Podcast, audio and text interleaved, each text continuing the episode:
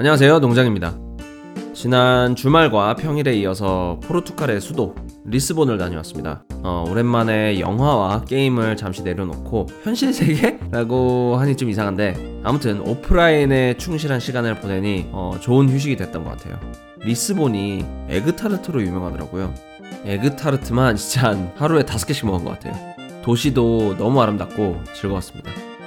제가 여행하던 시기가 마침 캡틴 마블 개봉 시기여서 도시 리스본 여기저기에 캡틴 마블 포스터가 붙어 있었는데, 포르투갈어로는 까피타오 마블이라고 하더라고요. 발음이 좀 귀엽지 않나요? 까피타오 마블, 캡틴 마블, 까피타오 마블, 뭐 그렇고, 아무튼 여행 잘 다녀왔다는 이야기였고요. 마블 영화 전문 팟캐스트 마블영화뉴스 43회, 오늘은 캡틴 마블 리뷰를 할 건데요. 제가 화요일에 여행을 다녀오고 바로 수요일 오후에 봤습니다. 보고 나서 이번 주 팟캐스트는 캡틴 마블 리뷰를 하면 되겠구나 싶었는데, 목요일에 어벤져스 엔드게임 두 번째 트레일러와 공식 포스터가 나왔더라고요. 그래서 원래대로라면은 캡틴 마블 리뷰랑 이제 어벤져스 엔드게임 트레일러 두 번째 트레일러 리뷰도 이제 같이 해야 하는데, 두 개 함께 다루면 양이 너무 많기 때문에 캡틴 마블을 이번 주에 하고, 다음 주에 어벤져스 엔드게임 두 번째 트레일러를 살펴보도록 하겠습니다. 양해를 좀 부탁드릴게요. 그래서 캡틴 마블, 일단 리뷰 전에 캡틴 마블 영화 성적, 지금까지의 일주일간의 성적을 좀 살펴보도록 하겠습니다. 전 세계 성적과 한국 성적, 이렇게 두 부분으로 나눠서 볼 건데요. 일단 전 세계 성적은 대박이에요. 박스오피스 모조닷컴 자료를 살펴보면 현재 전세계 박스오피스 매출이, 캡틴 마블 박스오피스 매출이 전세계 5억 5천만 달러, 원화 달러 환율 적용해서 보면 6천억 원이 넘습니다. 개봉 일주일이 지났는데 벌써 앤트맨 1을 뛰어넘었고요. 현재 페이스대로 보자면 제 의견으로는 윈터 솔저나 토르 라그나로크 정도의 수입까지 가지 않을까 생각을 합니다. 캡틴 마블이 지명도가, 사실 캡틴 아메리카나 토르나 이런 지명도가 높은 캐릭터들에 비해서 그렇게 알려진 캐릭터는 아닌데 정말 대단한 것 같아요. 일단 영화 자체가 평이 좋기도 하지만 부가적인 요인을 몇 개 살펴보면, 마블 시네마틱 유니버스에 별 관심 없던 여성 관객층의 유입이 있을 거고요. 그리고 지난 여름 앤트맨과 와스프 이후로 반년 만에 마블 시네마틱 유니버스 영화인 점, 그래서 목마른 마블 팬들이 다 달려간 점, 또 4월에 개봉하는 어벤져스 엔드게임에 대한 궁금증, 게다가 3월에, 지금 3월에 눈에 띌만한 블록버스터 경쟁작이 없어요. 그래서 타이밍도 좋고 뭐 영화 자체 평도 좋기 때문에 흥행 트렌드가 앞으로도 당분간은 계속 될 것 같습니다. 다음은 한국 성적인데요. 한국은 관객수로 알아볼게요. 데이터는 한국영화진흥위원회 홈페이지를 참고했고요. 개봉한 3월 6일부터 14일까지 이 기간 중에 캡틴 마블을 본 관객수를 다 더해보면 총 360만 명인데요. 한국 관객 수만으로 비교를 해보면, 물론 얼마나 오래 갈지 지켜봐야 할 것 같습니다만, 스파이더맨 홈커밍이 725만 관객, 이 정도 레벨이지 않을까 생각을 해봅니다. 앞으로는 입소문이 얼마나 많이 날지 그 싸움이겠죠. 자, 캡틴 마블은 아주 흥하고 있다는 사실은 체크를 했으니까 이제 리뷰를 해볼게요. 스포일러 포함 리뷰니까 이미 영화를 보신 분이나 스포일러 상관없으신 분 외에는 지금 잠시 멈춰주시고 영화 보신 후에 다시 들어주시기 바랍니다. 일단 영화는 너무 재밌었고요. 예전 시사회 평에서 읽은 것처럼 기존 마블 영화의 틀을 깨부수는 그런 급의 영화는 아니었지만 충분히 즐겁게 볼 수 있었던 영화였다고 생각을 합니다. 아쉬운 점은 좀 있을지언정 지루했던 장면은 없었던 것 같아요. 일단 첫 감상은 그렇고, 여기서부터 스포일러 들어갑니다. 5, 4, 3, 2, 1, 땡. 마블 스튜디오 로고 나오는 오프닝의 스탠리 부분부터 눈이 확 뜨였죠.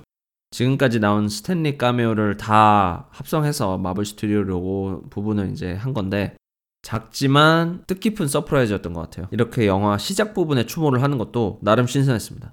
참고로 스탠리 할아버지의 카메오는 어벤져스 엔드게임, 스파이더맨 파프롬 홈까지는 촬영을 하셨으니까 아직 스탠리 카메오는 끝나지 않았습니다. 그 점 참고해 주시고, 캡틴 마블이 저를 초반에 확 사로잡은 건 캡틴 마블이 사는 도시, 크리 도시, 할라였어요. 정말 머나먼 먼 미래의 문명은 이런 느낌일까라는 생각이 들었고요. 가디언즈 오브 갤럭시 1의 도시도 미래적이긴 했지만 거긴 스타워즈나 다른 영화에서 좀 본 듯한 느낌이 어느 정도 남아있었는데, 캡틴 마블의 할라는 제가 기대한 것 이상의 미래 도시를 보여줘서 굉장히 인상이 깊습니다. 특히 도시의 지배자 슈프림 인텔리전스가 인공지능인 것도 신선했어요. 저도 반농담으로 먼 미래에는 이제 인공지능 대통령이 나오지 않을까 생각을 하고 있는데, 저의 그 망상을 눈으로 볼 수 있는 점이 참 마음에 들었습니다. 그리고 스타포스 캐릭터들과 대장, 이름은 까먹었어요. 주드로 캐릭터도 꽤 존재감이 있었고요. 특히 주드로 캐릭터의 무기, 뭔가 중력을 재현하는 듯한 그 무기를 보고 와, 이번 캡틴 마블 영화에서는 정말 초과학의 느낌이 뭔지를 보여주는구나 생각이 들었습니다. 우주선들 공간이동하는 것도 그렇고 CG를 보는 재미가 오랜만에 굉장히 확실했던 것 같아요. 가디언즈 오브 갤럭시 1을 볼 때도 우주 간의 그 항성 이동이나 스타로드가 사용하는 무기 같은 것을 보면서 되게 신기하다라는 느낌을 많이 받았었는데, 캡틴 마블 보면서도 아, 되게 신기하고 눈이 즐거운, 내가 현실 세계에서 볼 수 없는 것들을 많이 볼 수 있구나 라는 그 재미가 확실했어요. 첫 인상은 그랬고요. 좋았던 점 일단 몇 가지 더 나열을 해보면, 역시 초과학 문명이 어떤지를 보여준 CG, 그리고 닉 퓨리와 콜슨의 젊은 시절을 볼 수 있었던 점, 어벤져스의 역사도 그렇고 캡틴 아메리카가 활동하던 2차 세계대전과 지금 현대 2010년 이후의 시대의 그 사이 90년대, 마블 시네마틱 유니버스의 그 90년대 역사를 보는 재미도 상당했습니다. 다음은 캡틴 마블의 우주 액션이 시원시원하고 화끈한 점. 특히 후반에 슈프림 인텔리전스의 그 압박을 이겨내고 각성할 때는 마음속으로 드디어 왔다! 라는 느낌이 확 전해졌어요. 그리고 각성한 다음에 퓨용 하고 날아가서 다 박살내는 모습이 어떻게 보면은 약간 시시하게 느껴질 수도 있는데, 왜냐면 너무 캡틴 마블이 너무 세니까 약간 시시하게 느껴질 수도 있는데, 보다 보니까 그 시시함을 넘어서 엄청 화끈하더라고요. 아무튼 그 점이 좋았고요. 아, 그리고 90년대 느낌은 생각보다 그렇게 짙진 않았던 것 같아요. 대부분 미국의 90년대 향수라서 와닿는 것도 있고 안 와닿는 것도 있던 것 같아요. 대신 CD 로딩이 오래 걸리거나 PC방에서 인터넷 할 때 모뎀 끊기는 장면 같은 거는 아주 와닿았습니다. 제가 초고속 인터넷이라는 거를 사용한 게 아마 90년대 후반, 2000년대 초반 그쯤인데, 그 전에는 다 모뎀 전화선으로 인터넷을 했고요. 와이파이라는 것도 사실 이렇게 널리 보급된 지가 10년도 안 됐잖아요. 그래서 많은 이들의 추억을 자극한 것 같습니다. 또 좋았던 게 스크롤 대장. 너무 웃겼고요. 이름은 생각이 안 나는데 정말 재밌는 캐릭터였고요. 웃긴 동시에 카리스마도 대단했던 것 같아요. 그리고 고양이 구스도 눈을 사로잡았죠.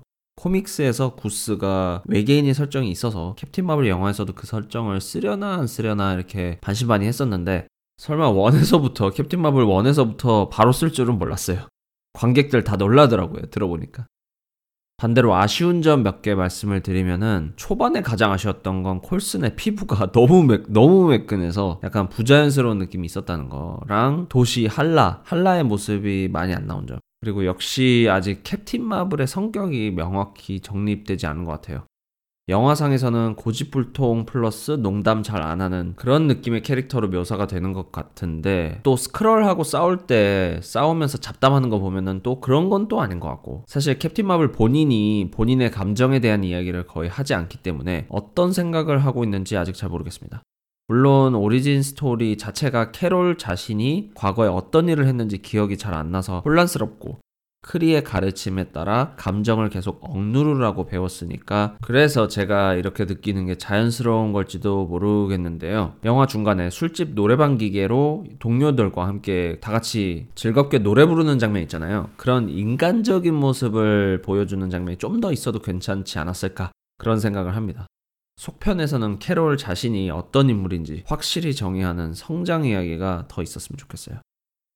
좋았던 점, 아쉬운 점은 그 정도고요. 마지막에 닉 퓨리가 서류 작성할 때 어벤져스라는 이름이 캐롤의 콜사인에서 온 것을 알고는 무릎을 탁 쳤습니다. 아, 이야기 연결을 이렇게 시키는구나 하면서 무릎을 정말 탁 쳤죠.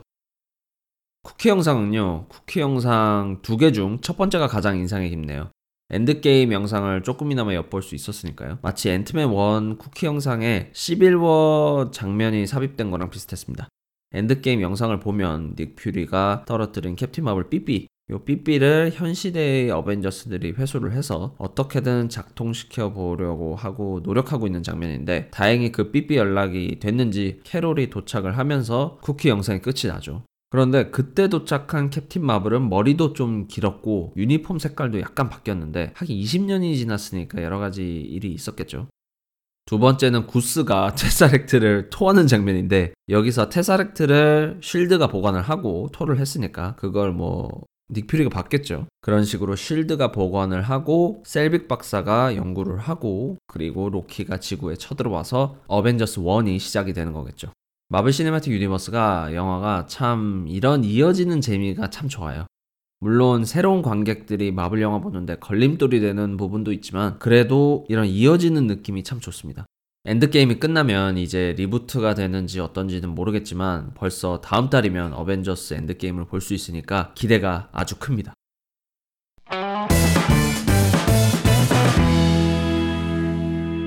저는 캡틴 마블을 2D로 봤는데요. 역시 우주전투를 2D로 보니까 조금 아쉽더라고요. 다음 주 정도에 아이맥스로 한 번 더 볼까 생각하고 있습니다.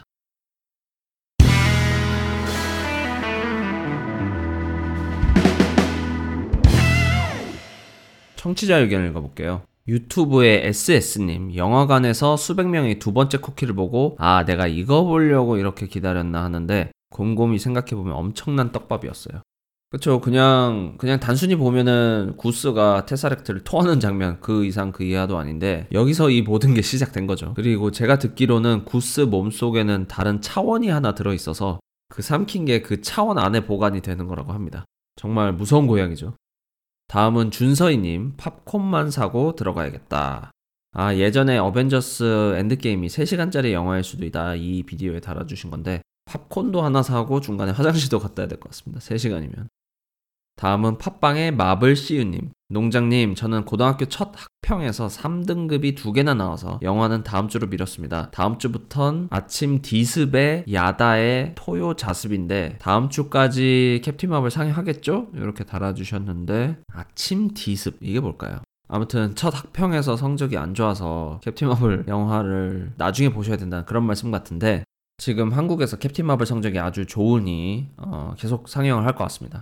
일단 성적에서 부족한 부분 공부를 다 하시고 보시면은 더 마음이 편할 거예요.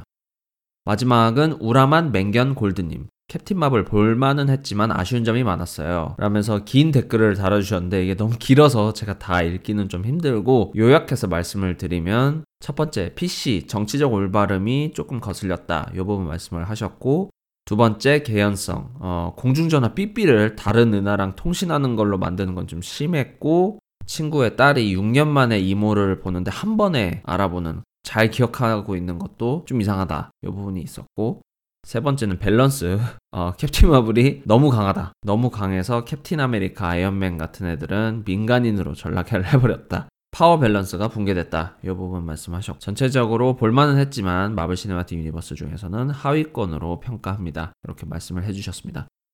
일단 첫 번째 정치적 올바른 부분은 너무 인위적으로 정치적 올바름을 내세운다 라는 의견이 있는 반면, 별로 신경 안 쓰이고 자연스럽다 라는 의견도 있는데요. 역시 사람들마다 감상이 다 다른 점이 재밌는 점 같아요. 예를 들어서 캡틴 아메리카 퍼스트 어벤져도 그냥 보면 평범한 군인이 슈퍼히어로가 되는 이야기인데, 제 사무실 내에서는 미국 우월주의 느낌이 강해서 싫다 이런 사람도 있어서, 이런 다양한 의견을 들을 수 있다는 게 마블 영화의 또 다른 장점이 아닐까 생각을 합니다. 두 번째는 개연성, 사실 그렇죠. 삐삐를 은하랑 통신하게 만드는 게 따지고 보면 말도 안 되죠. 전 그냥 크리의 기술력은 지구인의 이해를 뛰어넘는구나, 이렇게 좋은 쪽으로 정신승리했고요. 세 번째 밸런스 부분은 아까 리뷰에서 말씀드린 것처럼 처음에는 저도 좀 너무 센 거 아니야? 이렇게 신경이 쓰이다가 나중에 캡틴 마블이 크리 전함 쳐부수면서 유후 하고 소리치잖아요. 그때 오히려 그냥 화끈하게 즐겨보자 이런 마음이 들더라고요. 그리고 마블 스튜디오도 캡틴 마블이 밸런스 붕괴인 건 알고 있을 거라고 생각을 합니다. 그래서 엔드게임에서는 다른 어벤져스 멤버들과 역할을 잘 나눠서 활약할 거라고 믿고 있어요. 아무리 캡틴 마블이 세도 모든 거를 혼자 다 할 수는 없거든요. 아무튼 그렇게 답변을 드리고, 의견 달아주신 모든 분들 정말 정말 감사하다는 말씀 드립니다. 국내 최초 마블 영화 전문 팟캐스트 마블 영화 뉴스는 팟빵, 아이튠즈, 팟프리카 또는 유튜브에서 마블 영화 뉴스 이렇게 검색을 하셔서 들어오시면 되고요. 청취자 의견 또는 질문은 댓글 달아주시면 다음 방송에서 읽고 답변을 해드립니다. 다음 주 44회에서는 어벤져스 엔드게임 트레일러와 포스터를 살펴볼게요. 포스터도 끝장나게 멋있고 트레일러도 끝장나게 멋있기 때문에 철저히 체크해보도록 하겠습니다. 그럼 44회에서 뵐게요. 감사합니다.